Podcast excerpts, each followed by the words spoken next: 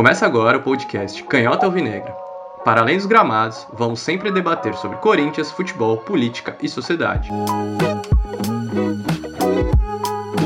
Eu sou Lucas Bernardino e conto aqui com as minhas queridas amigas Laís Assunção, Letícia Souza e com meu querido amigo Herbert Aldrin.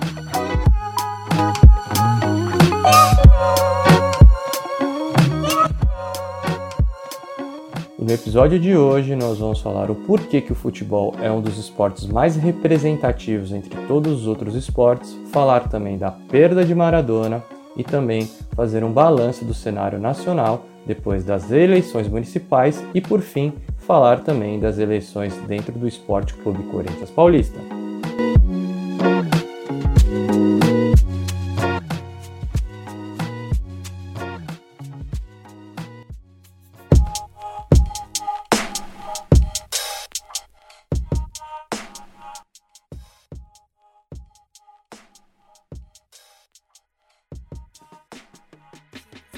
Mês de novembro chegou ao fim, trazendo uma série de fatos importantes para o futebol, política e sociedade. No futebol, nós nos despedimos de Diego Armando Maradona. Concebido ao estado de Deus por muitos de seus fãs, Maradona foi uma das figuras que mais soube representar o futebol, seja na sua genialidade dentro de campo ou por sua humanidade fora dele. Humanidade é essa que fez o eterno camisa 10 da seleção argentina, Napoli, Boca Juniors, entre outros clubes, ser uma das representações mais fidedignas dos povos latino-americanos. Mesmo seu coração tendo parado de bater aos seus 60 anos de idade, Maradona será eternamente lembrado por seus fãs não só pela La Mano de Dios, nem pelo gol mais bonito da história das Copas, e nem pela conquista da Copa de 86 no México, mas sim por Maradona jamais ter escondido quem era a pessoa Diego. Se tratando de questões políticas, chegaram ao fim as eleições municipais no Brasil. No aspecto executivo, não houve mudanças significativas, a se destacar a aparente perda da força do bolsonarismo no cenário nacional e pequenas mudanças nos quadros legislativos das grandes capitais do país. Houve eleições também para os lados do Parque São Jorge, e se no Brasil o cenário não teve grandes mudanças, o mesmo pode se dizer ao Corinthians. Duílio Monteiro Alves foi eleito presidente do clube e sua vitória representa a hegemonia da chapa Renovação e Transparência, encabeçada por André Sanches. Diante desses acontecimentos, nada melhor que a opinião de quem estuda sobre sociedade e tem um amplo entendimento em questões políticas, sejam elas no cenário nacional ou até mesmo dentro do Corinthians. E por isso, o Canhota Alvinegra tem a honra de, no seu oitavo episódio, trazer o seu primeiro convidado especial. Corintiano, sociólogo, coordenador da Fundação Escola de Sociedade e Política de São Paulo, coordenador do Projeto NECO, Núcleo de Estudos do Corinthians e, por fim, mas não menos importante, conselheiro eleito do Esporte Clube Corinthians Paulista pela chapa Reconstruir. Seu nome, Rafael Castilho.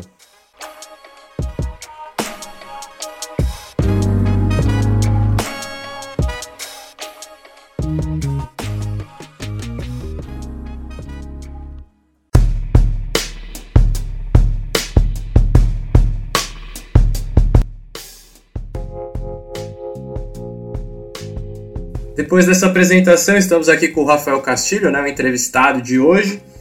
É, gostaria de ressaltar que, devido a questões de agenda, hoje eu estou sozinho, não conto aqui com a Letícia, nem com o Herbert e nem com a Laís. E antes de começar, gostaria de parabenizar você, Rafa, por a sua eleição como conselheiro do Corinthians. Espero que você tenha uma uma ótima atuação dentro do clube, né? Porque a gente está precisando dessa renovação, uma renovação de fato, né? E tenho certeza que você vai ser uma das pessoas, dos conselheiros mais capacitados a fazer o Corinthians se tornar mais democrático do que ele já é. E assim eu já emendo a, a primeira pergunta, né, do, do nossa conversa de hoje. O porquê que o futebol, apesar de, da imensidão de outros tantos esportes que a gente tem, ele ainda é o mais popular entre todos. Bom, Lucas, primeiro obrigado pelas palavras aí. É, Para mim é um prazer estar participando. É, pô, primeira, primeira vez que eu vou me arriscar assim na política do clube. Tivemos a sorte ali, montamos uma chapa de pessoas assim como nós, corintianos, que idealistas ali, pessoas que cada um ao seu modo, com uma profissão diferente, tentando contribuir ali para reconstrução do clube, com ideias, para uma gestão mais responsável é, e uma restauração política mesmo no nosso clube, é aumentar a democracia no Corinthians, né? participação política. E a gente teve a sorte, fomos muito bem votados, é, nos elegemos lá em segundo lugar, entre são 20 chapas que disputaram, e nos elegemos lá em segundo lugar, só perdemos por uma chapa que era do sistema mesmo, né? E as outras chapas do sistema são várias, né? A gente ganhou de quase todas, né? E sem precisar fazer favorecimento, é, é, é, comprar votos, sem precisar dar carteirinha, nada. Fizemos uma, uma, uma campanha ideológica e fomos bem votados. Vou tentar corresponder, né? Fazer um trabalho, a gente sabe que é muito limitado a atuação de um conselheiro dentro de um clube. A gente quer aumentar, mudar isso, né? E, e temos como meta aí aumentar o número de associados, trazer pessoas assim como você, as pessoas que estão nos ouvindo. A gente sabe que a, a situação econômica do país não é fácil, tá, tá todo mundo fazendo conta, né? Uma situação econômica muito difícil, mas para aqueles que, que estão nos ouvindo, que tiver o um mínimo de condição, ser sócio do Corinthians é a maior glória que um corintiano pode ter, participar da vida política do clube, né? Então, convidando todos aí, a gente, conseguir aumentar essa participação para que outros corintianos, como eu, como você, possam ser conselheiros também, ter atuação política dentro do clube, né? E a gente aumentar a democracia, porque não dá para eleger um presidente do Corinthians só com mil votos, né? Uma nação de 35 milhões de, de, de torcedores, né? Bom, futebol eu acho que ele é o mais popular dos esportes por alguns motivos, né? Primeiro, ah, por uma questão é, vamos dizer assim, da. É, ele é uma representação da vida, uma representação da história, é uma questão simbólica, né? É, ele é um jogo simples que você para jogar você precisa de muito poucos recursos, né? Ao contrário de alguns esportes que você precisa de equipamentos é, mais sofisticados, caros, né? Futebol você coloca lá dois chinelinhos na rua, na areia, uma bola de meia, uma bola simples. Você vai lá e com os recursos dos seus pés, você joga descalço, se preciso for, e com poucos recursos você consegue praticar o futebol. Tem baixinho que joga, grandão, magrinho, gordo. No próprio jogo, no esporte profissional, você tem o magrinho, o gordo, o baixinho, né? Mas é. Então você pensa quantos esportes né, no mundo eu lembro que o Obama, quando ganhou nos Estados Unidos, ele queria promover mais o futebol, porque ele disse que os outros esportes lá tem uma questão de exigência da é, predisposição física, né? E que isso gerava alguns tipos de ressentimentos ou de exclusão dentro da sociedade americana, né? E que o futebol era mais inclusivo. Então, acho que essa questão da inclusão do futebol é, ela traz. E ele é uma metáfora né, da vida, das guerras, ela é uma domesticação dos conflitos. Né? Então, você pega a Copa do Mundo, ela dá uma ressignificação dos conflitos. Essa semana passada que a gente perdeu o Maradona e todo mundo estava comentando até teve a Guerra das Malvinas, é, que foi um, um, uma ação desastrada da ditadura militar argentina, ainda que seja justa a reivindicação argentina pelas Ilhas Malvinas, mas uma, uma patriotada ali, uma ação demagógica da, da ditadura argentina para prolongar ali, gerar uma sensação de patriotismo na sociedade argentina e, e provocar uma comoção nacional que eles acreditavam que iriam se beneficiar, se beneficiaram durante um tempo, mas depois veio a realidade, né, uma retaliação militar é, da, da Inglaterra, os países vizinhos não apoiaram, né? O Brasil ficou neutro, o Chile apoiou a Inglaterra, né? E a, e a Argentina é, sofreu lá uma humilhação, né? Morreram aí 700 soldados e um país faliu, já estava falido, ficou mais falido ainda é, e humilhado, né? E um jogo, um gol de mão do Maradona que tinha que ser de mão porque tinha um sentido naquele gol de mão, né? É, assim como tinha a mão grande que eles acreditavam que tinha sido levado às Ilhas Malvinas e, e um outro gol de talento absurdo, deixando 10 é, é, é, ingleses deitados no chão, né? Rendeu o time inglês inteiro, né? Um gol mais lindo das Copas, né? Então você vê ou outros jogos que você tem nas Copas, que nem eu lembro de um jogo Estados Unidos e Irã, 98, né? Que, que foi muito legal. Ou jogos entre clubes, você tem vários clássicos ao redor do mundo que têm significados especialíssimos, né? É, e como aqui no Brasil tem também, né? Então é, você tem o, o, futebol, ele atende, ele ressignifica. As pessoas dizem que o futebol é violento, não. Futebol ele absorve uma violência que está colocada na sociedade, né? E ele até alivia nessas né, tensões, né? É, dessas violências, dá um outro sentido. Se você pensar como foi a Primeira Guerra Mundial, ela era uma disputa interestatal que foi levada às últimas consequências num período ali de forte é, é, ascensão das teorias evolucionistas, né, e de industrialização, sim, é, uma sociedade que aprendia desenvolvimento da ciência, né, é, um desencantamento do mundo e é, muitas da, da, das razões, lógico, que tinha uma guerra imperialista de, de, de espaço territorial, de interesses entre as principais nações imperialistas do mundo, mas ela tinha também um componente que era de querer resolver certas tensões e disputas, né, que o futebol absorve isso com, é, de uma maneira muito especial. Né? Ele dá um outro sentido, é a janela por onde muitas pessoas entendem a vida, o nosso clube, o Corinthians, né, ele dá essa oportunidade para que muitas pessoas simples, humildes, que nunca venceram, possam vencer, que nunca falaram, possam falar, que muitas vezes aguentam, engolem muitas coisas e aguentam é, é, é, muito sofrimento, possam gritar, é, né? Então, ou que possam entender a dor, o sofrimento, ele, ele corre igual corre na nossa vida, né? É, o futebol é essa metáfora, né? O Corinthians por exemplo, esse clube que, que, que é, é, a maior torcida do Brasil, do estado, e, e, e, na época do Pelé, é, que na época da nossa fila, foi a época do Pelé, foi a, a época que a nossa torcida mais cresceu, mas por quê? O Corinthians tinha um vínculo com essa gente sofrida que vinha para a cidade, que se equilibrava nos barrancos, nas vilas, nas favelas. Que, que time eles iam torcer? Para o time que vencia? Não, torcer para o time que perdia, porque tinha a ver com a vida deles. Né? Então é isso é, o futebol tem essa, essa, essa representação da vida é, real. Né? Muita coisa se passa ali no campo é, do jeito que a gente vive a vida da gente. Então, por isso que ele é uma diversão né? que, que, que atende a esse propósito maior. Né? Ela tem essa, essa representação da história. Né? Ao longo da história, a gente tem. É, a gente conta a história através do futebol, né? E o futebol também é contado através da história. Então é por isso que ele é essa força simples, com regras simples. Eu sou contra esse negócio da, da, do VAR, assim, não sei, complica demais, né? Acho que é, é, a simplicidade é que faz do futebol o que ele é. Sim.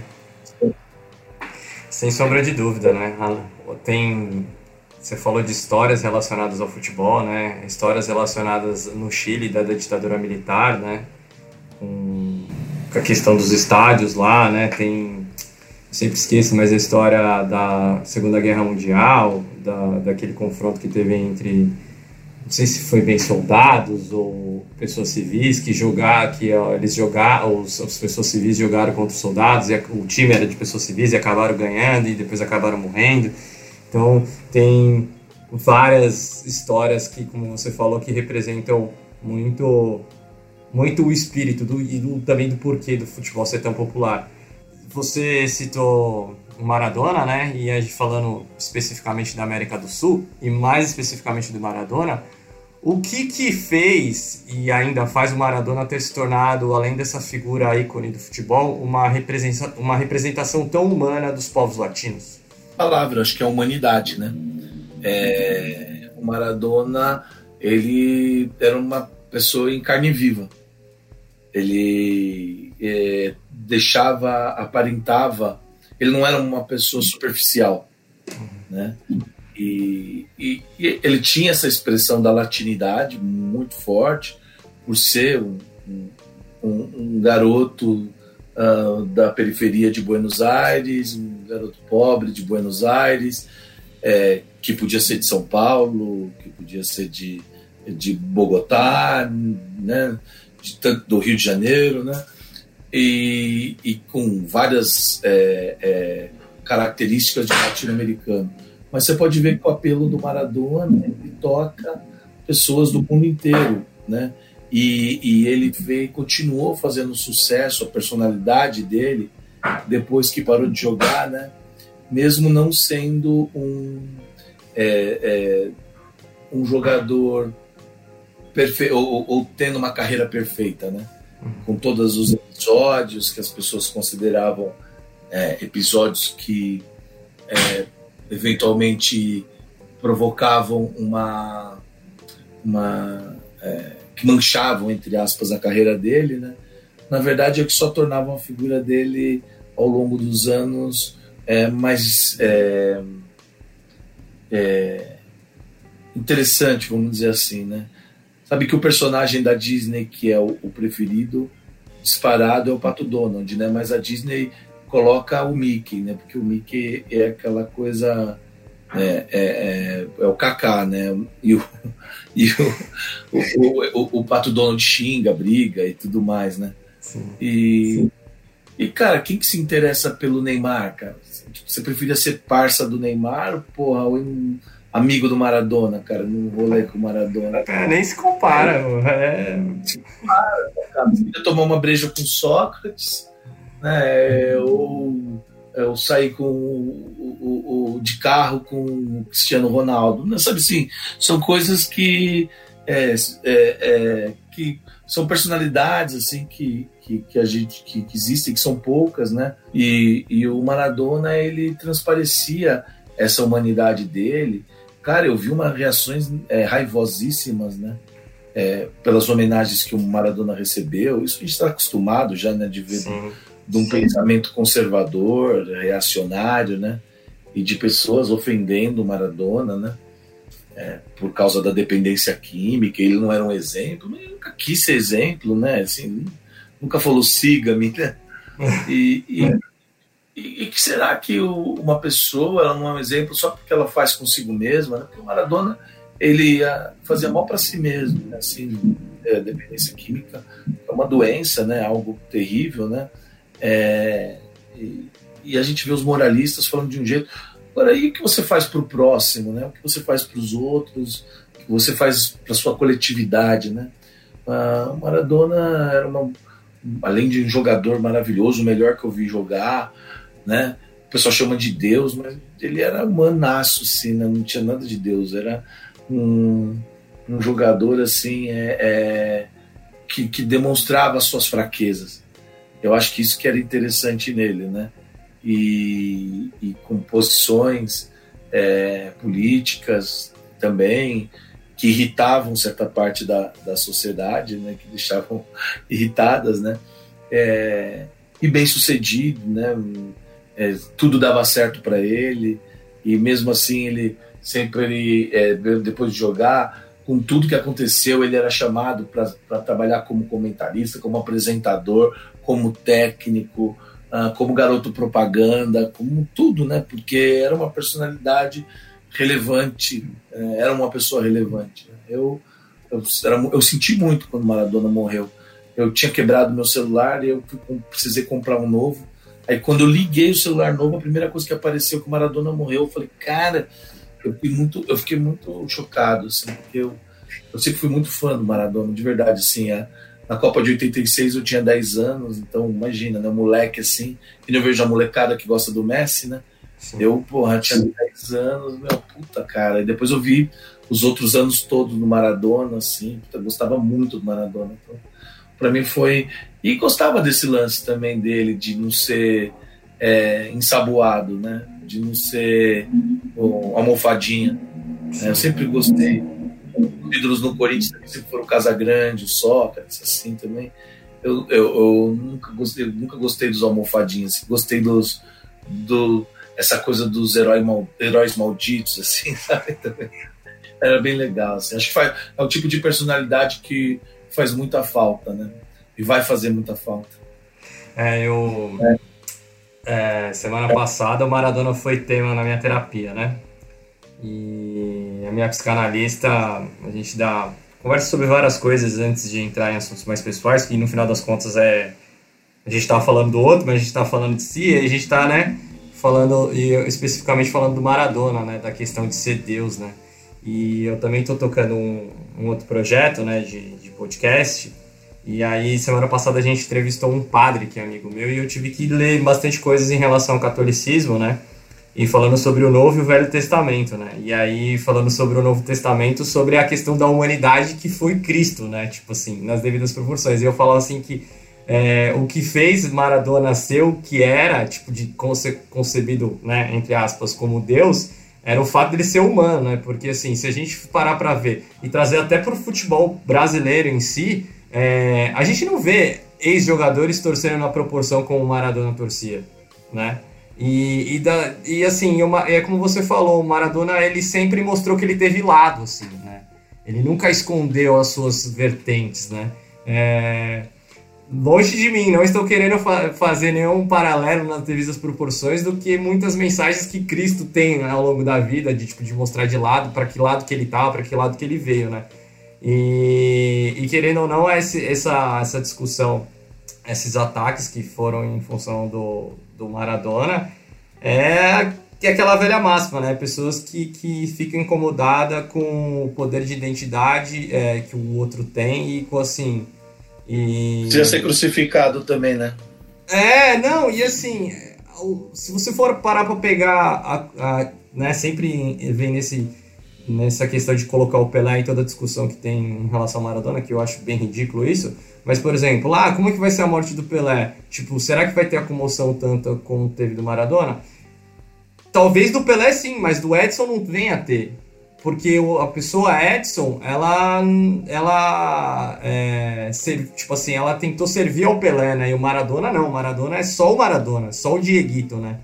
Então, eu sempre... É que são coisas diferentes, né? Assim, por exemplo, eu também acho que nem você, até escrevi isso. Ah, Maradona tem que falar do Pelé não tem sentido. Mas assim, é, a comoção do Pelé vai ser diferente, porque a importância do Pelé é, também não, é, não, vou nem dizer se é maior ou, ou menor, mas é uma importância histórica. Sim. Porque o Pelé, é, é, é, a importância dele não é a figura dele, humana dele ou do, do personagem Sim. dele que é interessante. Mas o Pelé é ser o, o, o, o maior jogador de todos os tempos, ou para quem não acha que é o maior, que seja o segundo, é o, o, o maior jogador do seu tempo. Sim, é o Pelé. Né? É, e o Pelé, é, se você pensar o seguinte, né, que no, no tempo que ele jogou, é, foi o mesmo tempo do Martin Luther King, foi o mesmo tempo do Mohamed Ali, na luta pelos direitos civis nos Estados Unidos, né? Foi um tempo que no Brasil muito se discutia ainda é, se as causas do nosso subdesenvolvimento teriam explicações raciais, se a, nós seríamos seríamos nós subdesenvolvidos pela marca do negro na nossa sociedade. Existiam explicações racistas de muitos teóricos. Uhum. Que, por exemplo, a Argentina até aqueles anos era um país mais desenvolvido que o Brasil então se dizia que ah, porque a Argentina é porque tem, não tem negro, né? E o Pelé, sendo a potência que era o Pelé em todos os níveis, físico, de inteligência, é, de carisma, é, e de um Brasil, símbolo de um país novo que se modernizava rapidamente, né? E aí sim, de um país mestiço, que não quer dizer que um país Mestiço não quer dizer um país que não tem racismo, né? Porque muita gente confunde um país mestiço com um país de democracia racial. Não, não é um país de democracia racial, mas sim de um país mestiço e que a promessa né, de, de, de um, um, um, uma realização de uma potência tropical, né? um período que o Brasil se, se projetou ser. Né? Então, é, é, essa explosão do, do Pelé é, como o jogador que foi no esporte mais popular do mundo, ela tinha assim essa é, essa importância, além de ele revolucionar o esporte que ele jogou, dominar todos os fundamentos, ser melhor que todos os outros jogadores, ser um super-herói dentro do campo, ele tinha sim essa representação de desmistificar qualquer teoria racista num tempo em que as teorias racistas, veja, o Pelé jogou, só começou a jogar 13 anos depois que acabou a Primeira Guerra Mundial. Sim. Né? Da derrota do nazismo. Então, é, ele teve uma importância histórica, né? É, a realização daquele herói negro, né? Que é o Pelé, né? ainda ele nunca tem que ele nunca tem assumido, porque ele também faz parte de uma geração e que existe ainda também muitos negros que acham que você negar o racismo ou que você é, não dá bola para o racismo, que você tem uma atitude assim que você que é uma atitude que, que é uma atitude é, de ou até de aceitar uma brincadeira tal, ah, que aqui é todo mundo igual e tal, uhum. que seria uma atitude primeiro você enfrentar o racismo é difícil em qualquer tempo, né? Sim. Em qualquer momento da sociedade, em qualquer situação. Para nós brancos, se a gente enfrenta o racismo, nós brancos já sofremos entre os brancos Sim. algum tipo de retaliação em determinados ambientes. Imagina para o negro, né? Se defender e enfrentar o racismo, né? Então, quando ele aceita uma piada de negro, você vê que tem muito jogador até que faz isso, ou Sim. personalidade, faz lá uma acusação, ah, ele bate palma, né? É, como que é, que é aquela frase do Mano Brown? Tem negro que, por um cargo bom, tem negro que rebola, usa até batom, né? É, vários Patrício falou merda para todo mundo rir, para ver branquinho aplaudir, né? Tem é, é, essa coisa de né? E tinha assim, muita coisa de um tempo que se você não enfrentasse, se você seja digno, que as pessoas vão te aceitar e vão te respeitar, mesmo sendo negro. Né? Não é, ou eu acredito que se o Pelé nascesse hoje, né, se, é, ele já teria uma formação é, como negro diferente de poder. É, não que, né, porque cada um é fruto do seu tempo, né? É, é muito complicado você querer. Eu fazia piadas Bom, essa música que eu acabei de cantar, tem negro que, por causa de um cargo bom, tem negro que rebola e usa até batom. Isso, o Mano Brown já não escreveria isso, porque poderia parecer homofóbico, por exemplo. Sim. Essa música, se não me engano, é do final dos anos 90, começo dos anos 2000. É... O tempo, cada tempo, cada um é filho do seu tempo, né? Eu tenho várias piadas que eu fazia, que eu não faço mais, e coisas que a gente falava, né? Então, o mundo está em movimento. Agora, eu, eu acho que a gente tem que mudar e também eu acho injusto você cobrar de uma pessoa é, ou de um livro. Você lê Gilberto Freire e querer cobrar do Gilberto Freire que escreveu nos anos 30, justamente para é, desmistificar essa ideia de que o negro, a presença do negro na sociedade era algo que era poderia explicar o nosso subdesenvolvimento. Casagrande Senzala veio justamente para dizer o contrário. E ele coloca o negro como um co-colonizador da nossa sociedade. E, mas aí ele coloca uma série de explicações que hoje já é, é, é, existem contradições. Mas para lá, ele escreveu nos anos 30. Né? Foi revolucionário. Hoje é fácil falar queima o livro de Gilberto Freire, né? Então, cara, assim, todo mundo de queimar livro, cara, é coisa de revisionismo histórico, derruba estátua. Tem umas coisas que são legais, sim, pô, mas o revisionismo histórico também tem coisas perigosíssimas, né? A gente tem que encontrar equilíbrio nas coisas. Nossa, Rafa, é. Que legal que você trouxe esses pontos em relação ao Pelé, né? A gente já, em outros momentos aqui no Canto Negra, trouxe temas em relação ao racismo, né? É... E de desconstrução da sociedade. E eu particularmente não tinha avaliado esse ponto que você trouxe, tipo, de entender o Pelé como uma figura que nasceu na década de 1930, né?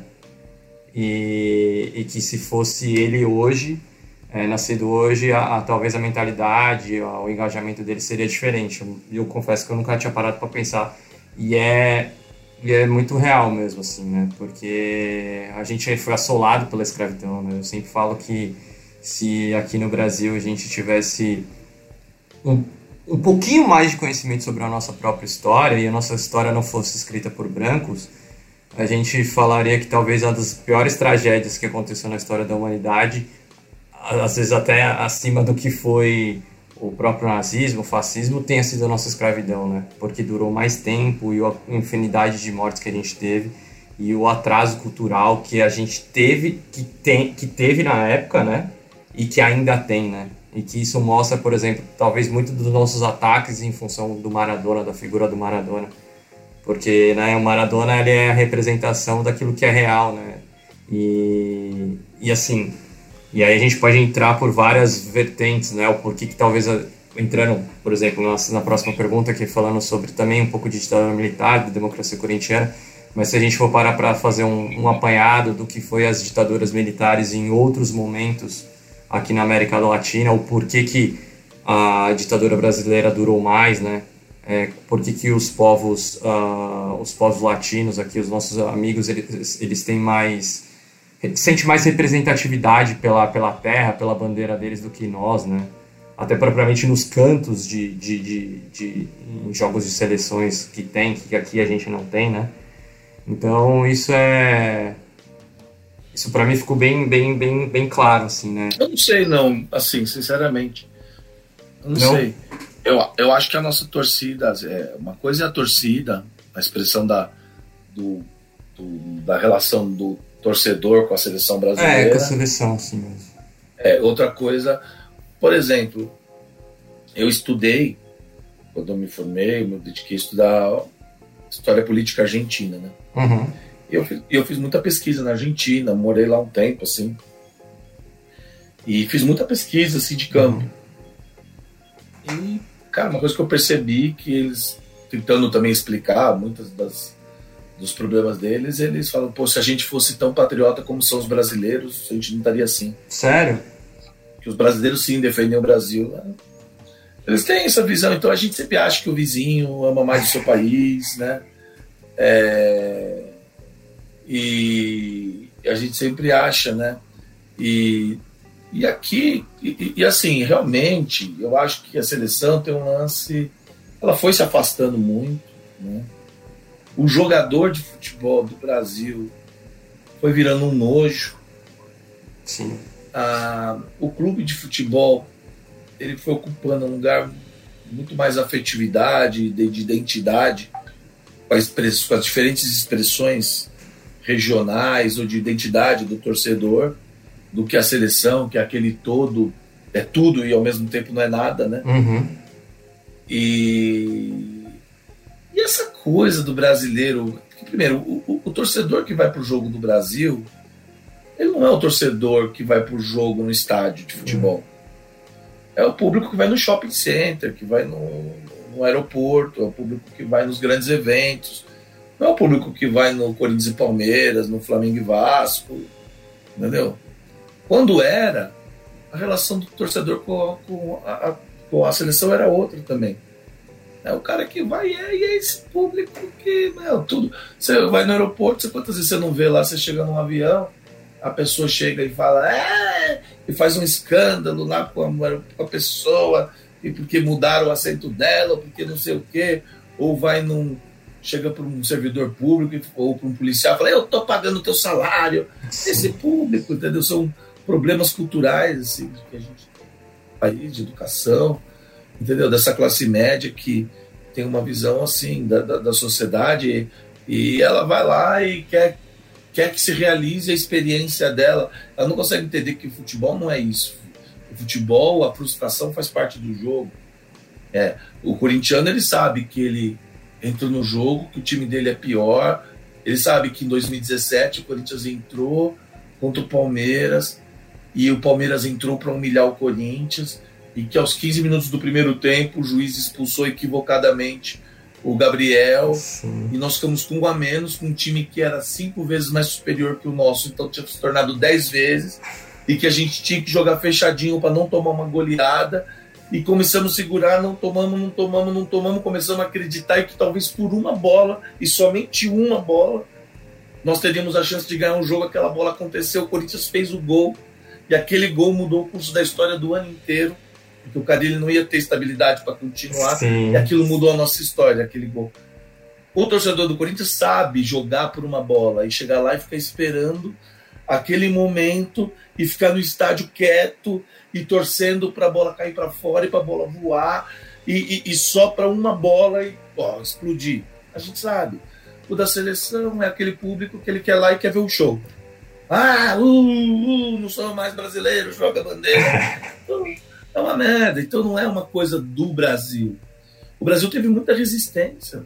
Se você for pensar, a Argentina entregou tudo ali, não tem mais previdência, petróleo. O Brasil ainda ao longo dos anos ainda teve. A ditadura militar argentina foi uma ditadura entreguista. A ditadura militar brasileira ainda foi desenvolvimentista ali, teve um projeto de desenvolvimento, Sim. né? o getulismo, ainda, sabe, você teve que, que, deixou certas heranças, né, o Varguilha. É, mantiveram o... o Ministério do Trabalho, né, algo que foi exterminado pelo atual governo. Agora sim, né, só agora, né, então, agora. e mesmo assim o, os militares que estão no governo do Bolsonaro também algumas coisas ele tem entram em atrito com a ala do Guedes, né? Então, assim, tem o Brasil não é só só agora está mudando, agora mudou o perfil, por exemplo, da, da, da classe pobre, né? Classe pobre nunca foi liberal no Brasil desse jeito, como é liberal no é, liberalismo econômico e conservadora no, nos costumes, né? Era o contrário, a, a, o pobre não tinha ódio do Estado até você pega se o Carnaval do Rio, Império Serrano, Império a, até o tempo, até o começo do século XX, boa parte da, da, da população negra e, da população pobre gostava do Império, ainda tinha simpatia pelo Império, uhum. pelo, pelo imperador, pela princesa Isabel e, e, e, não tinha, você vê assim, a classe pobre não tinha tanta raiva do Estado como tem hoje, né? É, e era mais permissiva, tinha aquela quando existe pecado do lado de baixo do Equador e, e, e, aquela mesa, acho que quando era criança você lembra, você chegava nas casas, um monte de santo, Sim. aí tinha um São Benedito, Nossa Senhora Aparecida, um preto velho, aí tinha uma Bíblia aberta, aí tinha, sabe, tudo, aí o Seixonoé da parede, tudo, a gente tinha aquela coisa mais permissiva, né? Tanto no comportamento quanto no, na, no, no no, no culto religioso, né? Hoje, assim, teve uma mudança, né, na, na, na, classe pobre, né, nisso tudo. Isso, ele, ele gera transformações é, é, muito grandes na, na sociedade, né? Tudo que você ganha é mérito pessoal teu, né? É, é tudo que você é, é, Deus, né? Em primeiro lugar, é só Deus, uhum. né? E uhum. teu, você que foi merecedor do milagre, né? O Estado não é nada, o Estado é só para te tirar, porque, porque tudo você ganha porque foi Deus e você que, que mereceu a bênção, entendeu? As pessoas não têm um senso da relação dele com o outro, com o coletivo, com a política, com o Estado, né? É, é, mudou muito, né? Essas informações. E por que, que você acha que houve essa mudança, Rafa? Principalmente, você falou uma coisa agora que é, o pobre começou a ter raiva do, do Estado.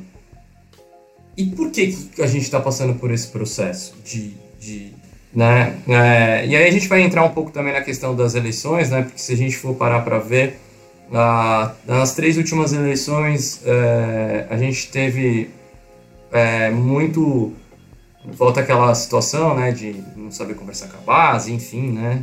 Mas por exemplo, em, em dados específicos, por exemplo, na última eleição agora, o Boulos perdeu em vários bairros é, de periferia, né? E com uma votação um tanto quanto larga, né? E esse cenário foi também nas últimas eleições, é, foi também na, na, propriamente na eleição do Dória para a prefeitura aqui de São Paulo.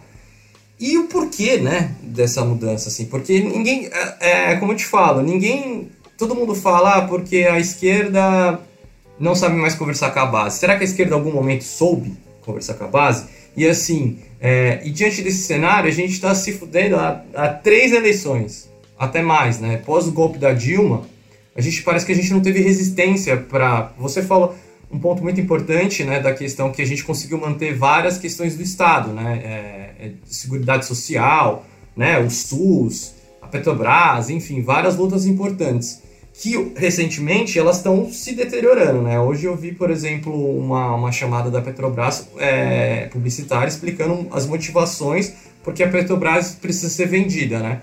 E assim, e parece que as coisas estão indo de uma maneira muito rápida e ao mesmo tempo é, que se a gente for pensar no Chile, né? Que o Chile foi foi lesado por essa ideia neoliberal no, na, na, na, na ditadura do Pinochet mas cada vez mais que eu olho esse cenário, eu fico tipo preocupado, porque parece que o Chile agora está tá querendo criar uma constituição que é parecida com a da brasileira, a Constituição, a Constituição Cidadã de, de 88, e parece que a gente está querendo virar o Chile. E, e por que, que esse processo está acontecendo? Então, ele não é só no Brasil, né? Um, você pegar agora a eleição que teve no, no na Inglaterra, uhum. é, ela. Uh, as cidades que eram trabalhistas, os conservadores ganharam, o Boris Johnson ganhou. Eram cidades que eram anti-Thatcher, né? Uhum. Eram cidades industriais. E não vamos chamar de esquerda, mas os trabalhistas deixaram de dar respostas também.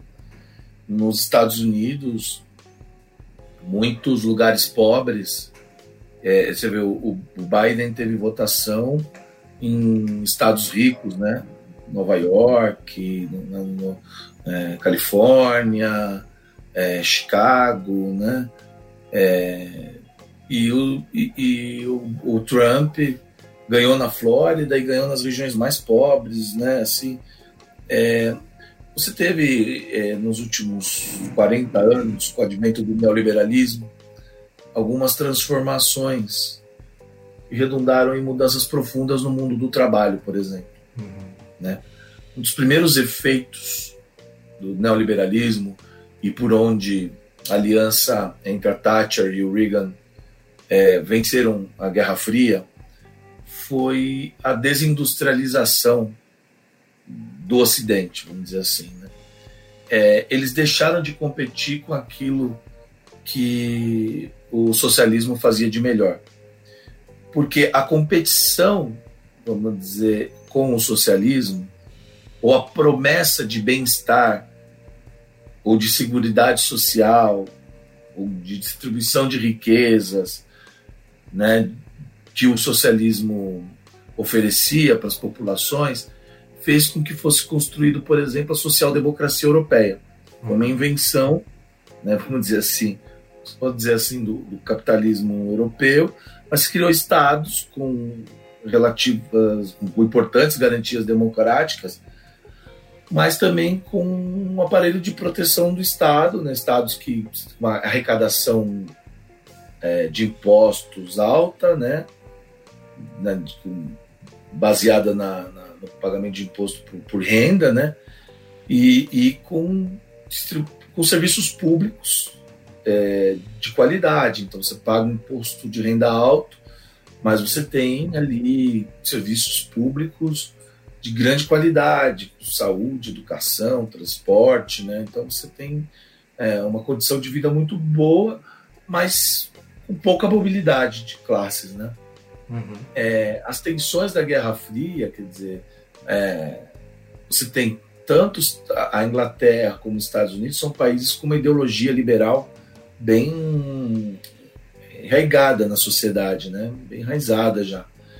É, Estados Unidos, a Inglaterra fez sua revolução liberal no século XVII, né? É, e eles têm é, essa tradição. Então, é, é, eles optaram por um processo seguinte: ao invés da gente ficar competindo e, e, e correndo atrás, é, nós vamos enriquecer os ricos e, e enriquecer o Estado. Né? Vamos aumentar nossa eficiência, aumentar nossa competitividade, aumentar nossa inovação e vamos fazer com que os Estados socialistas tenham problemas de abastecimento, por exemplo, de, de, de mercadoria. Né? Assim, e são estados mais burocráticos. Eu estou resumindo bem, estou vulgarizando uhum, bem a discussão, pra, não dá para a gente dar uma aula agora né, é. sobre Guerra Fria. Mas, assim, é, o resultado disso foi que, por exemplo, é, tinha aquelas greves que, que, que, que ocorreram nos anos 60, 70 na Inglaterra, por exemplo, nos Estados Unidos também, é, eles acabaram com as greves e acabaram, consequentemente, com os sindicatos, acabando com os empregos. Então, quer dizer, você tinha você, do dia para um número muito grande de desempregados, é, uma fila de gente pedindo emprego, os sindicatos perderam seu poder de barganha. Sim. E, consequentemente, você vê, você pega até 86, o PIB do Brasil era um PIB empatado com o PIB da China. A China, a partir de 86, se torna essa potência industrial, porque ela absorve, é, é, em grande parte, a, a, produção industrial que deixa de ocorrer no Ocidente, né? Uhum. É, e o Sudeste Asiático também, né? É, a produção industrial se, se direciona, né? É, o perfil da economia de mercado do, do, Inglaterra, Estados Unidos, ela muda de perfil. Então você tem cidades como é, ou, ou, no norte da Inglaterra, ou nos Estados Unidos, ali Detroit, e que sofreram muito, que eram cidades de grande produção industrial, né? Uhum. É, mas isso foi tudo, você teve mudanças, resumindo, para encurtar a história hoje, de mudanças profundas no, no, mundo do trabalho. No Brasil também. São Paulo era uma cidade industrial. Né? Já faz mais de 20 anos, São Paulo é uma cidade de serviço. Né? Tem ainda uma, um parque industrial, mas assim, sofreu muito, né? Sim. Perdeu muito. É, o que houve do, do, desenvolvimento industrial desde os anos 30, depois da crise da Bolsa de Nova York até os anos 80, é, o Brasil se se industrializa muito rapidamente, né? dentro desse bojo do que aconteceu nos países ocidentais, aconteceu com a Argentina também. Né? É, o que, que acontece? É, esse trabalhador do século XXI, ele não sabe nem dizer o que, que ele faz. Ele era, ah, eu sou fulano da Ford. O Ford não está mais em, em São Bernardo. Ah, eu sou fulano de tal empresa. O cara, a empresa do cara era o sobrenome dele. Uhum. Ele foi perdendo a, a muito da. É, existe uma. Nós temos uma classe pobre desmoralizada, uma classe operária desmoralizada, que era um. um e, e, essa uberização também, né? Eu percebi que muitas vezes eu entro no Uber falando e trabalhando e tal. Aí eu comecei a perceber que, cara, eu parei até de fazer o pessoal fala, não, eu também já trabalhei em tal lugar, e a pessoa quer contar o que ela já fez depois e tal. Ah, trabalhei até Lava Jato, depois acabou, meu emprego não tem mais. É, é, foram transformações muito grandes no mundo do trabalho. Então hoje nós temos um homem que perdeu o emprego, a carreira dele desapareceu, a identidade dele desapareceu e é, também mudanças paralelamente às mudanças no mundo do trabalho, você tem o neoliberalismo também trouxe um, um esforço recivilizatório. Você tem a modernidade, ela traz mudanças muito profundas nos costumes. Né? Você tem mudanças, por exemplo, você tem as soberanias, que, que as, é, a globalização era a promessa do mundo sem fronteiras, né? Sim. De você diminuir as soberanias dos estados. Na Europa isso se tornou um negócio muito sério com a questão da imigração. É, as pessoas têm as tradições e, e, uma, e um fortalecimento da resistência dos discursos é, é, conservadores de, de, proteção das tradições, né? Aqui, num, num, país como o Brasil, não é tanto a questão da imigração, mas a questão dos costumes, né? Então, começou a se misturar a questão de política, comportamento sexual, né? É, é a questão uh, da autoridade masculina ou da emancipação das mulheres, uh, da educação, educação religiosa versus ensino laico. É, e, e se você pegar diferentes momentos da história, quando você tem uma classe operária desmoralizada, é um terreno fértil para as grandes lideranças fascistas, nazistas, sempre surgiram. Na Alemanha, o Hitler pega a, a, Alemanha desmoralizada da Primeira Guerra, o Mussolini também, né? É, é, aqui a gente tem ali uh, esse homem do século XXI que não tem mais um emprego dele, ele não tem uma carreira e aquela autoridade que ele exercia pela família e tudo, tal, eles não têm mais é, é, é a, a, mulher que ele é, achava que o vô, é, que a, mãe obedecia o pai, a avó obedecia o vô. Felizmente, né, não obedece, né, mas, é, mas aquilo gera ressentimento, um ressentimento nesse do machismo, né, um uhum. machismo ressentido, né. E você tem vários elementos ali, né, como, por exemplo, a mudança do perfil religioso, Sim. né, é um aumento muito grande das, das religiões neopentecostais que trazem essa coisa da teoria da, da, da teologia da prosperidade, uhum. enquanto o catolicismo ele prega que a, esse mundo é um mundo de miséria, de pobreza. Se você for pobre, você está mais próximo do reino dos céus e que a, a, verdadeira realização e a felicidade se dará no reino dos céus. Esse mundo não é o mundo da, né? É, não, é, é a leitura do, do, do, do do neopentecostal muito mais próximo do que é, é a tradição protestante, é da que a bênção se materializa na realização material. É, ela, se, ela se dá através da realização material. Então, muito, é, muitas pessoas que, que, que tá, não, então você está lá, você se realiza porque você comprou um carro. E não quer dizer que a pessoa vai ficar rica. É, é muita gente que vivia mesmo, ah, comprei Hoje eu tenho uma empresa que eu vendo é, marmitex, eu vendo, né? Então essas são algumas razões. Você mudou o perfil, né? Essa pessoa, esse ressentimento que ele tem, ele vai se dar por um político que fala em nome desse ressentido, desse mundo que mudou, dos costumes. Vai ser aquele falo gigante, aquele cara que vai falar da arma, que vai falar da, do orgulho macho, que vai falar que o filho tem que ser macho também, e que não sei o quê, que meu filho come todas do condomínio, e aquela coisa que ele sabe, ele vai pegar no imaginário desse homem desmoralizado, ele vai pegar, como o Trump faz a mesma coisa lá, né? E aí nós temos razões, desculpa o tempo que eu tô acabo te Imagina, Rafa, tô, pode falar. questão é seu aí... tempo, o meu aqui tá tão livre, eu tô, tô aqui tranquilamente. É que é difícil então... resolver essas coisas em pouco tempo. Né? Não, não Mas tem problema. Mas aí tem outras coisas, por exemplo, aí entra nas coisas mais de viés mais práticos, isso é uma coisa mais de psicologia social. Aí você entra numa coisa que é ah, você tem, é, é, por exemplo, você não tem mais a, a, esquerda, não é mais aquela esquerda sindical. Uhum. Né? Se eu te falei que teve essa mudança do mundo do trabalho. É, hoje por exemplo, um pequeno empreendedor, que eles chamam empreendedor, a esquerda não aprendeu ainda a enxergar esse empreendedorismo. Ele acha que o cara tem uma pequena empresa, é porque o cara é um pequeno burguês e que não tem nada a ver, ele é um, ele é um proletário, uhum. né?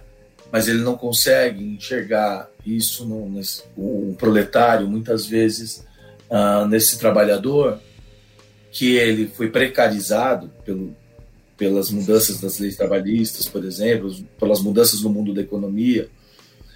E também esse trabalhador não enxerga na esquerda, porque o discurso sindical, para ele, por exemplo, um trabalhador, um metalúrgico da Mercedes, para o cara que carrega aquele filtro de 20 litros para colocar água nos filtros lá, que ele vai entregando de empresa em empresa, ele tem uma microempresa daqui. Se ele quebrar o braço, ele está ferrado.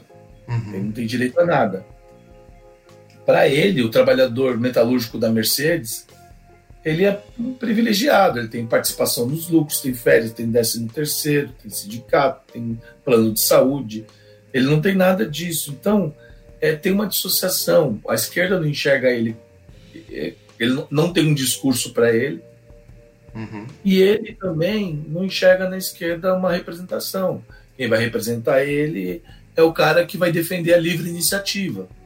Não a esquerda que ainda não, não, não construiu um discurso para falar o seguinte: o, o, você que carrega o filtro, você que vende lingerie de porta em porta, que vende marmitex, para você é melhor que o pobre. Tem, explicar o que é o mercado interno em poucas palavras. Né? Foi feita a defesa do Bolsa Família, mas as pessoas não souberam explicar o que é o mercado interno. Olha, você vende para rico ou para pobre? Para pobre. Para você é melhor que o pobre tenha dinheiro que não tem. Nós estamos querendo é construir uma mudança no modelo econômico em que você, que é um pequeno empreendedor, tenha para quem vender. Você que é um comerciante, tenha para quem vender. Você vai se beneficiar, porque esse governo não te representa. O Guedes quer desmontar a tua economia. Se ele pega e muda carteira assinada então quem que vai comprar na tua loja? Você pode. Porque o cara que está lá carregando o filtro, realmente, ele acha que o cara que tem carteira assinada, ele foda-se, eu não tenho. Por que, que o outro tem que ter? Férias, décimo terceiro? Eu não tenho. Nossa, é então tem esse, é, é, é, é esse problema, né? E aí, por fim, a esquerda mudou também, né? Ela sai dos sindicatos, das empresas, das fábricas, e hoje ela está mais nas universidades, ela está mais nos movimentos sociais. E a discussão da esquerda não é mais uma esquerda marxista, assim, nas, como, é ainda tem a presença do marxismo, mas ela não é ligada às grandes questões de classe social, da classe trabalhadora. Ela tem outros elementos que são justos, são justos, mas ela vai discutir as questões é, é, é, de gênero, ela vai discutir as questões de diversidade sexual, uhum. ela vai discutir também as questões raciais, as questões de primeira ordem. Só que é, você, quando você vai olhar para a periferia, que tem uma população evangélica, conservadora, gigantesca, que a preocupação do cara, o cara pega três horas de ônibus, fica três, quatro horas de ônibus num dia para ir voltar, pra... cara, e você não fala da realidade da vida dele, e você vai discutir, porra, só, sabe? A gente não consegue ter um discurso que atenda a, a, a, a população. É, não é nem uma questão só de. E as pessoas vivem em bolhas, né? Então todo mundo é teu inimigo pessoa vive numa bolha lá, numa cápsula, no, do lugar de fala dela, e ela não quer, não quer falar, não vou falar porque você é coxinha, não vou falar porque você é bolsominion, não vou falar porque você é... E aí nós vamos ficar na nossa bolha, quem tinha aí 50 anos, e tá tudo bem, os caras ficam com poder, mas a gente fica, ah, não, eu tô aqui pagando de, de, de, de que eu sou, sabe? Então, é, é uma coisa que é complicada. Então, se a gente não souber é, ter um projeto político que atenda. O pobre é legal quando votava no Lula. Agora que o pobre não vota, eu xingo o pobre de burro, de gado, de não sei o quê. Não dá para ser assim, né? Então a gente tem que é, entender o que está em jogo, o que está acontecendo e, e, e, perceber, né? Assim, no, é, é, a discussão hoje é uma discussão. O povo não foi chamado. Você pode ver desde 2013, quem foi para 2013, o povo não foi. Primeiro foi pessoal do Passe Livre, que é legal pra caralho, foi lá tal, negócio dos ônibus. Depois foram o, o, o pessoal lá dos golpistas, foi lá, tal, de verde e amarelo. Aí tinha o pessoal que era contra o golpe, mas eu, eu fui nos, nos atos, mas era o pessoal de universidade. Uhum. Né? Aí teve o golpe. Aí depois teve o ele não, era a classe média. O povo não foi chamado, porque a discussão era uma discussão que não é do povo, entendeu? Os dois projetos, o povo não se vê nele. Né? Meu Deus do céu, Rafa. Se estendeu, mas que aula que foi isso? Porque, de verdade, eu não. não é, eu fiquei revoltado, como eu te falei no começo, de ver gente atacando esse ponto, de não saber se comunicar, de tudo mais, mas não tra trazer coisas concretas. E de fato você trouxe muitos pontos que eu não tinha parado para ver e faz total sentido. E assim, e, e para voltar a falar um pouco de futebol, você falou um pouco da Inglaterra, e aí você falou também da. É, eu lembro da questão da, da Margaret Thatcher, que também foi uma, uma. que é uma pessoa extremamente enaltecida nos, nos restaurantes neoliberais ali dos jardins. É, e a Margaret Thatcher, ela também foi uma pessoa que. Ela não sei se ela iniciou, mas ela ajudou muito no processo de elitização do futebol inglês, né? Que ela tirou uhum. a, o povo operário de lá. E aqui no Brasil a gente está vendo também esse, esse, esse projeto de elitização do futebol cada vez mais, tanto na questão do acesso aos jogos de futebol, no, nos preços super caros de ingressos, né? Também como na questão do pay-per-view, que está cada vez mais difícil também, mais caro você ver os jogos do Corinthians ou de qualquer outro time. E, e, e, é possível, por exemplo, que essa onda de conservadorismo, ou essa questão, de, por exemplo, das pessoas não estarem tão interessadas em política, é, do pobre não estar inserido nos debates, não ser chamado para determinadas discussões, é possível estabelecer esse, esse paralelo entre essa elitização do futebol com esses acontecimentos recentes? Olha, a Margaret Thatcher dizia que não existe sociedade, só existem indivíduos. É, e uma das, das questões aí do, do, do neoliberalismo, e aí quando eu falo do neoliberalismo, eu também estou falando de pós-modernidade, não estou só falando do projeto neoliberal, mas é que são essas transformações e que ocorrem com mais aceleração depois ainda do, da queda do muro de Berlim, né? É um mundo só que existe, a gente só precisava, tratava-se apenas de atenuar ou, ou fazer reparos ou acelerar as, a lógica do capitalismo global. Né? É, mas o que, que acontece? Qual que é o grande drama? É, só existem indivíduos. Né? A, a, única realização, a realização só se dá através, para o indivíduo do nosso tempo, só se dá ou só se daria através dos empreendimentos individuais. Uhum. Não existem empreendimentos coletivos mais. Se você pega um homem, uma mulher do, do século XXI, do século XX, principalmente da primeira metade, você imaginar o que foram as duas grandes guerras, é, né, ou os projetos, o sonho do, do, socialismo ou das ou as grandes revoluções, é, né, os grandes é, guerrilhas, resistências, é, foram grandes processos coletivos e da tentativa de se construir um novo mundo. Né? Uhum.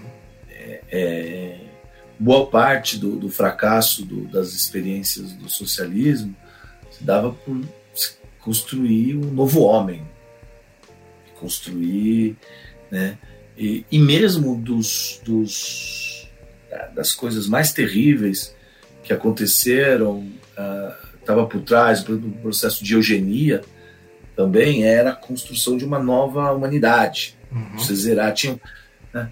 mas eram projetos. Ah, de, hoje, assim, no nosso tempo, o projeto, e, e, claro que foram grandes tragédias né, para a humanidade, todas essas que ocorreram. Né? A, a humanidade hoje ela vive, o indivíduo ele vive para quê? Para se realizar, ser feliz e realizar as suas experiências pessoais. Né?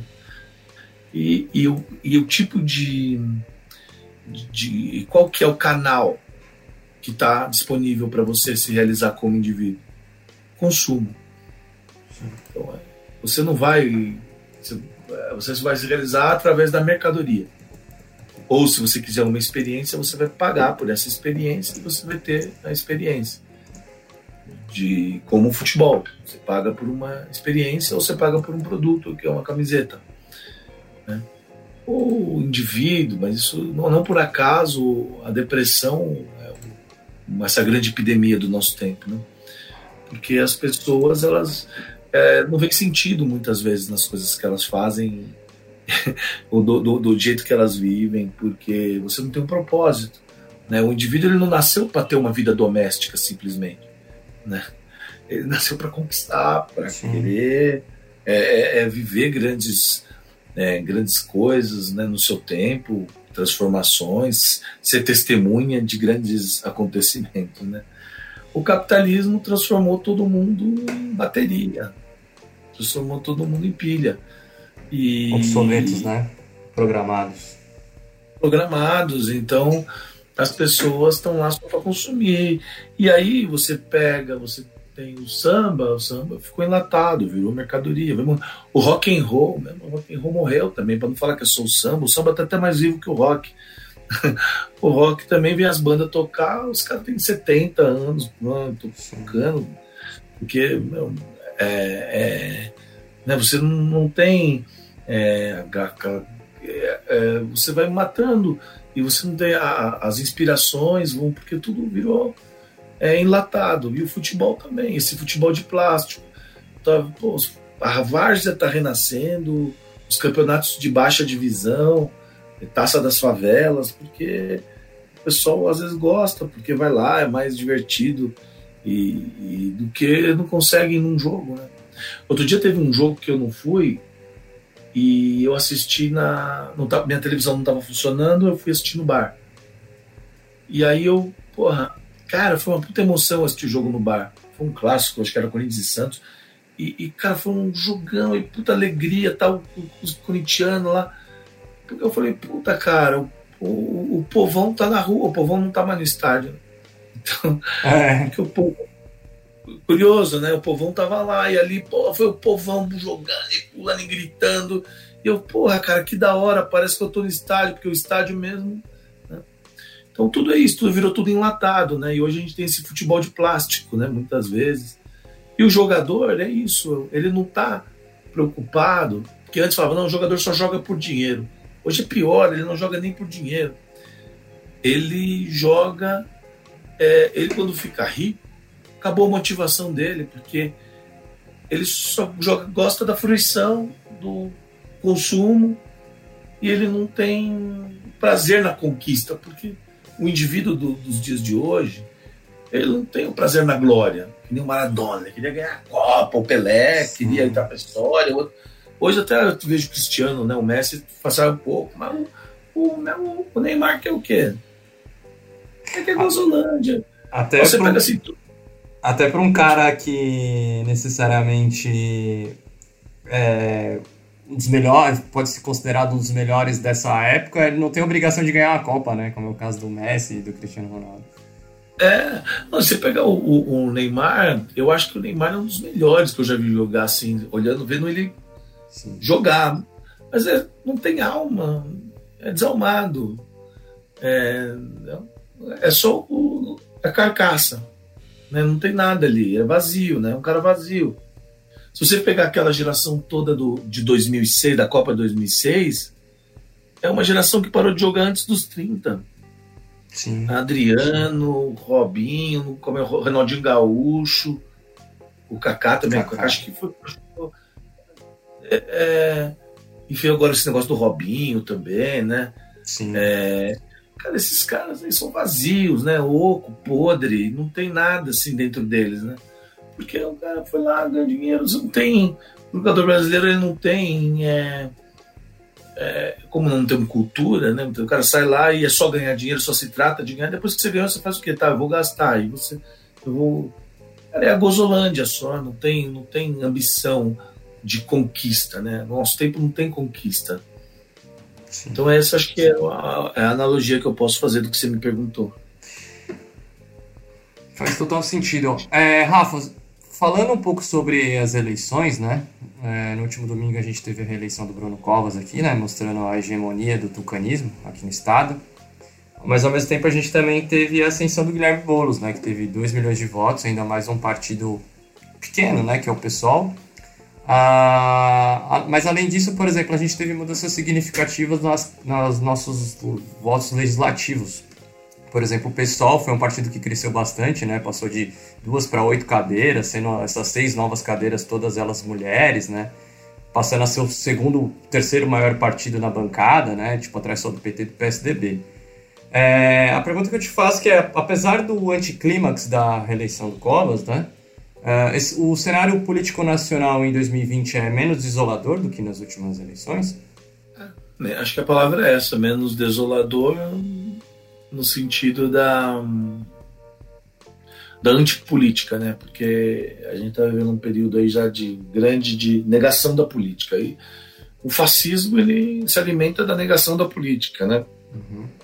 Você rende todas as instituições porque elas supostamente são incapazes de atender os indivíduos, então surge um líder ou uma, um grupo político que vai redimir a sociedade dos incômodos do sistema político, vai botar todo mundo para baixo e vai Congresso, STF, não é isso que os caras falam? Sim. E tudo tal, e vamos passar por cima e vamos resolver os nossos problemas, porque as instituições elas não vão dar conta, né? O Congresso só tem ladrão, o Judiciário também, e não sei o que e tal, e nós vamos a, a democracia liberal não é possível de, de, de, responder aos anseios, né? Claro que são oportunistas, mentirosos, né?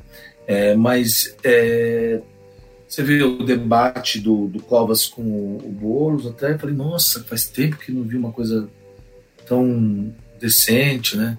Até a postura, até a postura do Covas, o discurso do Covas, ele nem mencionou o Boulos anteontem, né? O, o Boulos não. O Boulos, ele mencionou e parabenizou o Boulos. É, disse que vai governar para todos e, e, e, não mencionou Dória, né? É, e fez um discurso, eu sou político, vamos, é, né? Eu acho que a boa notícia, que se é que pode dizer, né, porque para a esquerda foi, foi muito ruim os resultados, tirando a, a, a importante votação que teve o Boulos, né? É, foi ruim para as esquerdas no Brasil inteiro, assim, não foi, é, não foram boas notícias, né?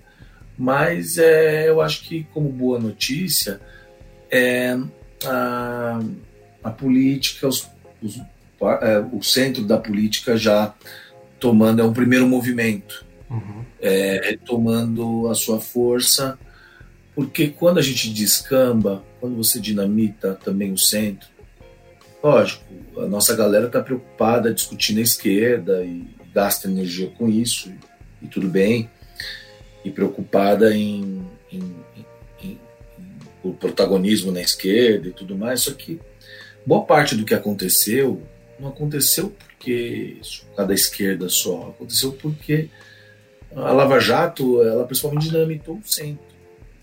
Quando você dinamita o centro, você joga as coisas né, e, e, e os extremos, né?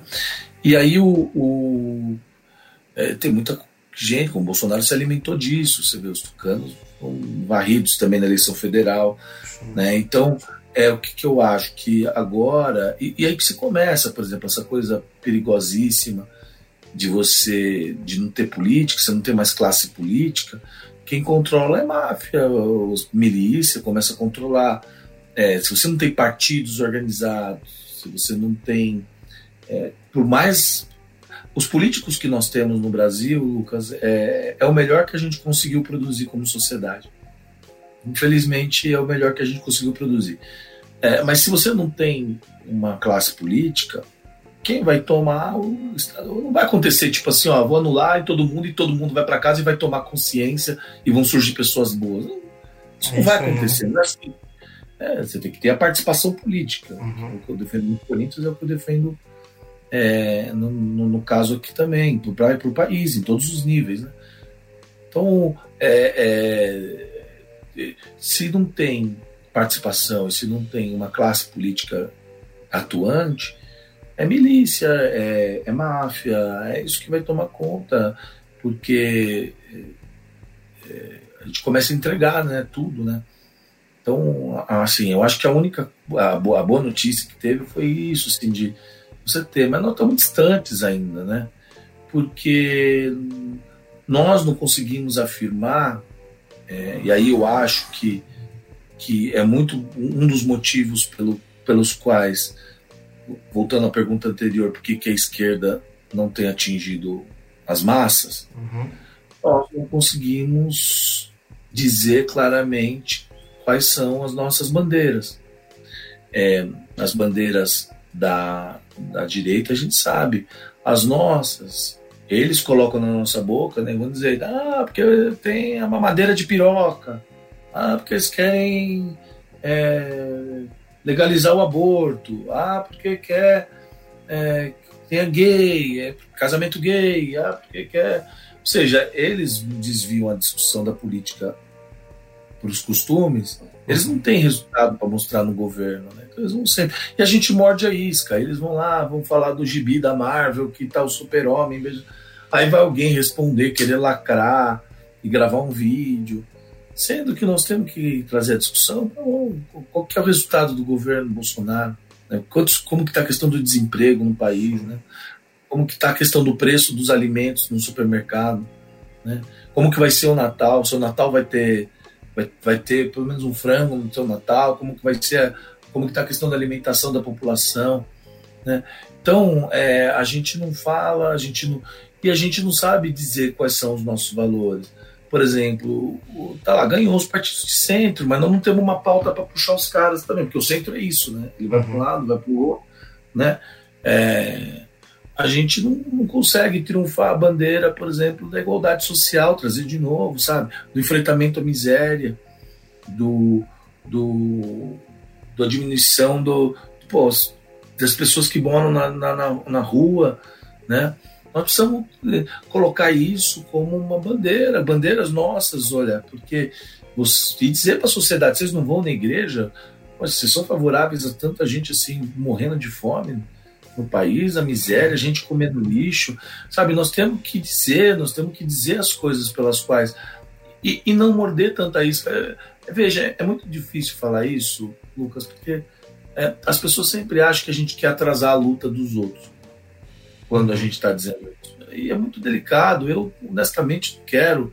Eu sou uma pessoa hoje, assim, nasci de uma família pobre, vamos dizer, mas eu hoje, assim, tenho uma vida de classe média, assim, é, é, relativamente nada demais, né? Então, eu, para mim, me interesso. Eu sou sociólogo, trabalho numa universidade, eu me interesso todas essas questões é, colocadas na, na, no balcão pela esquerda. Se eu quiser todo dia ficar lacrando lá no Facebook, eu fico, você sabe, tem bastante gente.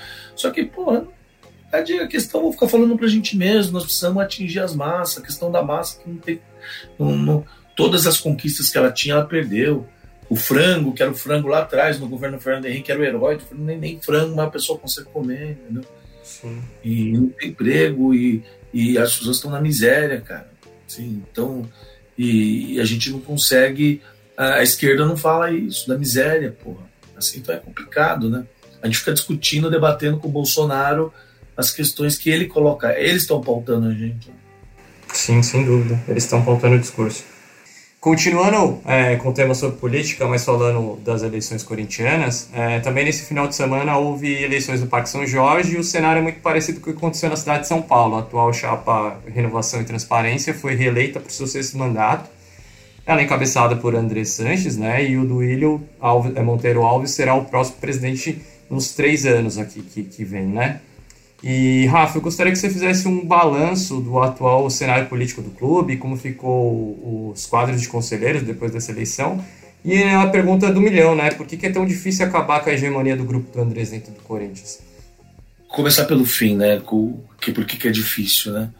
Corinthians, ele é um grande, gigantesco, assim, é, é algo que eu já ouvi algumas vezes e agora é, é, a gente acaba entendendo, né?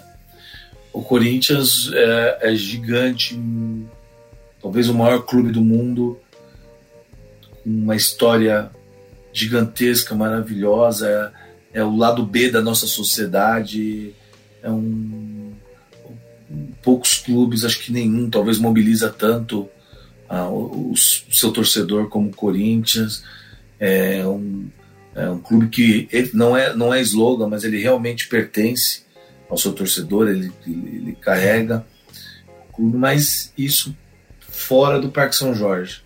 Lá dentro, o Corinthians é um clube pequeno, infelizmente, duro de dizer ainda, né? É, prevalecem os pequenos interesses e pequeno também para o número de eleitores. Então, eu não vou nem para não me aprofundar nas críticas do, dos acordos né, que, que existem e que existem, seja no plano nacional, no Congresso, seja na, na, no Congresso norte-americano, seja na ONU, certamente, seja num condomínio e, e também existe no Corinthians. É, mas, é, então, para não me atentar nisso somente, é, para dizer que é um, um privilégio do Corinthians, número de pessoas, né? Não dá para você ter dois mil sócios votando o destino do Corinthians, né?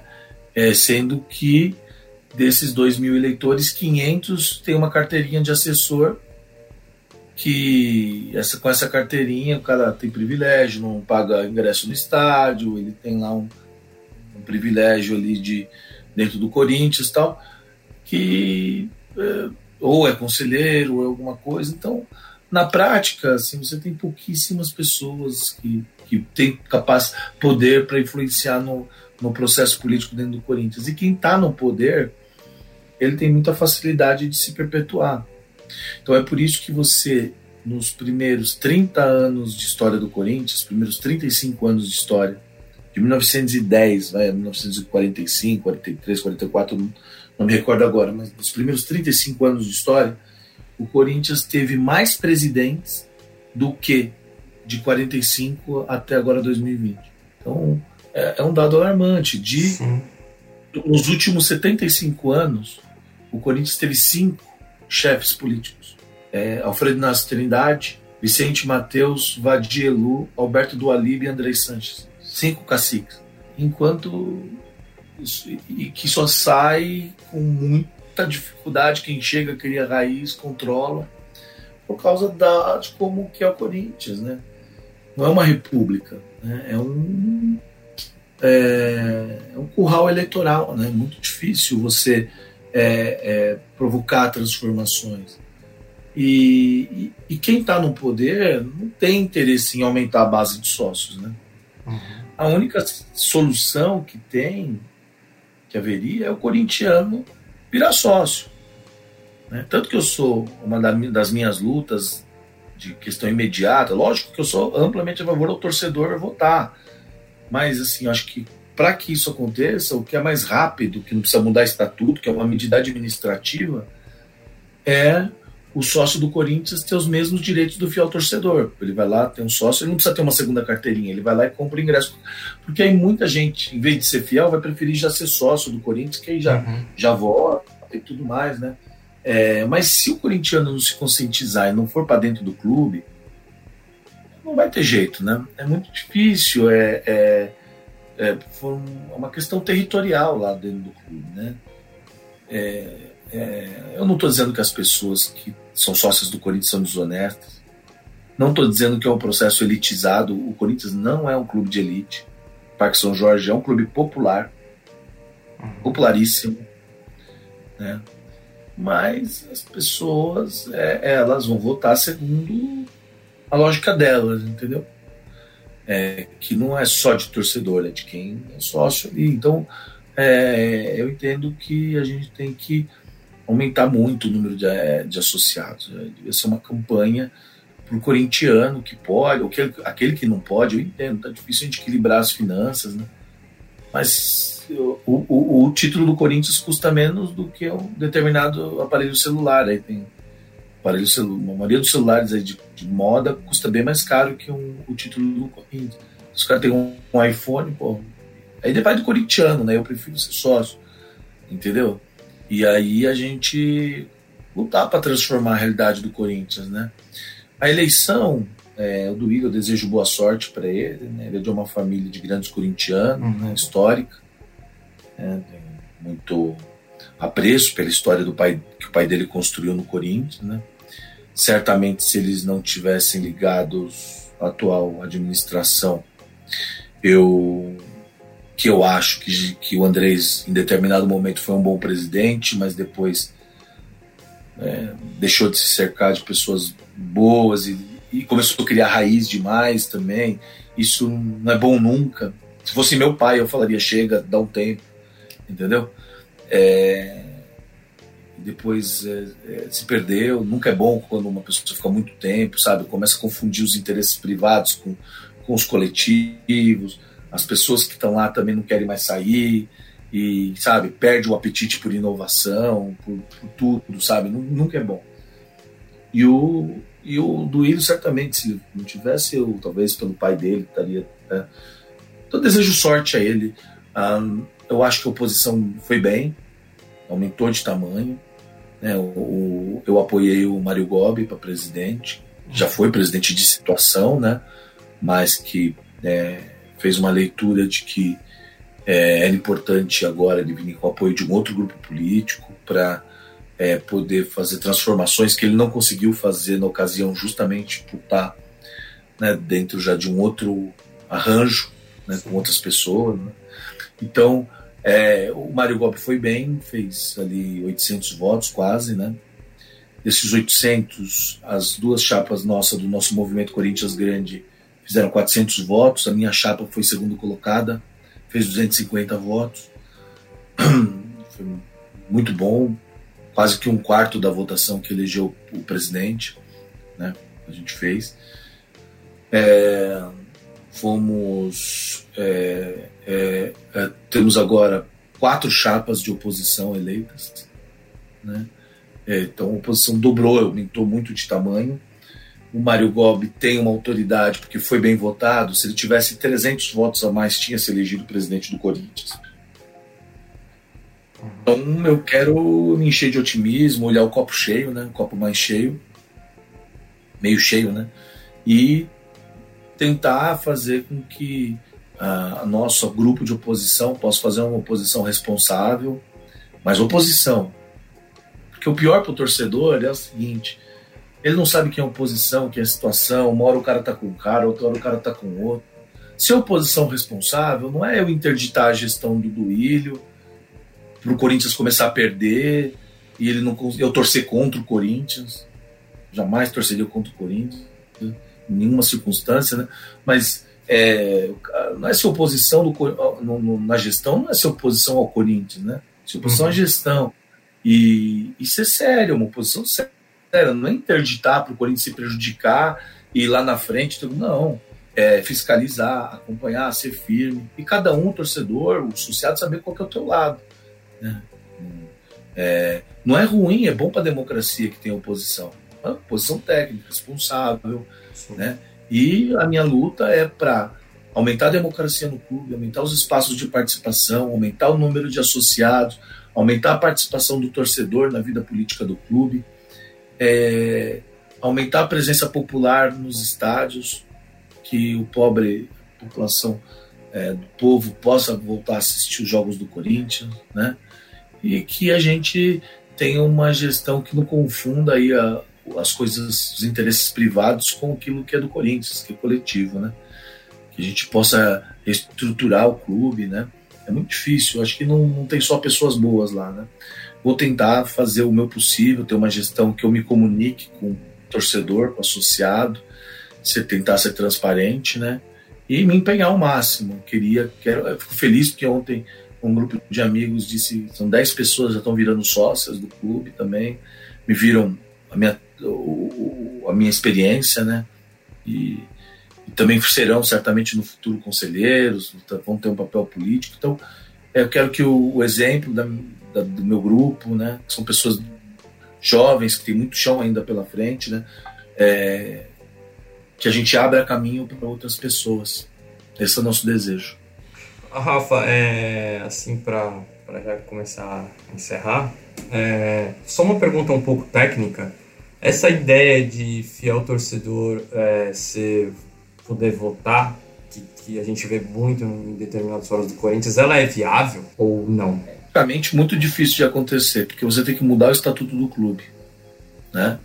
É, para que isso ocorra. Eu, honestamente, da minha parte, é, eu acho que o sócio tem que ser empoderado e, e que o, o, torcedor tem que ser sócio.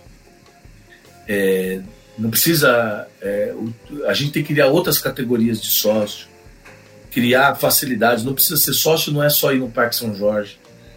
Ser sócio não precisa ser morar em São Paulo. A gente que deveria ter outras categorias de plano que permitisse associação do torcedor com o clube, como é no Barcelona, por exemplo, uhum. né, ou em outros clubes. Barcelona agora votou o impeachment lá do presidente, foram 21 pessoas votar. E Barcelona tem a população de São Bernardo do Campo. Né? Então, é, a gente tem que ter, é, é, a meu ver, é, fazer o caminho inverso. É, o sócio do Corinthians ter os mesmos direitos do fiel. Não que eu rejeite a ideia do fiel torcedor votar em si. Uhum. É que tem algumas coisas que a gente tem que pensar. Primeiro, o caminho mais rápido é fazer o, o, o, o sócio do Corinthians ter o mesmo direito do fiel torcedor. Porque aí muita gente vai preferir ser sócio. Criar outras categorias de associação. Né? O, e aí você teria um caminho mais rápido, porque é uma medida administrativa, você não precisa mudar o estatuto, que é muito mais difícil. Segundo, é, presume-se que o fiel torcedor é, um, é, uma categoria menos conservadora do que o sócio. Não sei se é, não. não sei se é, não. Terceiro, é, eleições também, se você só aumenta o público sem você fazer um trabalho de participação política, e de inclusão, você recai em alguns vícios que já existem na nossa sociedade. Você aumenta vertiginosamente o mercado eleitoral, fazendo com que as campanhas sejam muito mais caras, e sendo muito mais caras, ela, o financiamento dessas campanhas acaba sendo um problema. Uhum. Como é no país. Ela, quem financia a campanha né, é quem depois tem interesses é, né, maiores. Né? Então, é, num universo, se a gente só aumentar e não tiver um trabalho de construção política, a gente vai tornar campanhas. Aí vai ter candidato das empresas de material esportivo, candidato de televisão, candidato de não sei o que, só os candidatos midiáticos é, é, que, que vão ter mais apelo, né? aqueles que, que têm é, apelo na mídia, né? que são conhecidos, e vai começar uma coisa de jorrar dinheiro. E quem coloca dinheiro quer receber de volta, Sim. não tenha dúvida. Campanhas caras é, é, um problema, são problemas para a democracia. Né? Então, e, e, é, eu acho que são coisas que a gente tem que parar para pensar sempre quando a gente vai fazer o que cada coisa gera de consequência. Né? Eu ainda acho que o melhor caminho é a gente trabalhar para aumentar o número de, de associados. Né? E um trabalho sério, consistente, e que não é mágica, né? Porque ali vai que vai ter vai virar um mercado eleitoral que é um problema que nós temos na nossa democracia que a gente já vive, né? E a gente sabe onde vai dar. Pois bem, entendi. Rafa, só para terminar um, um, pouquinho, um clima um pouco mais a, harmônico, né? A gente tem uns quadros de encerramento que são três perguntas, né? Que a gente sempre faz, que a gente fica jogando entre nós três, né? Nós quatro, que faz, fazemos parte aqui desse projeto.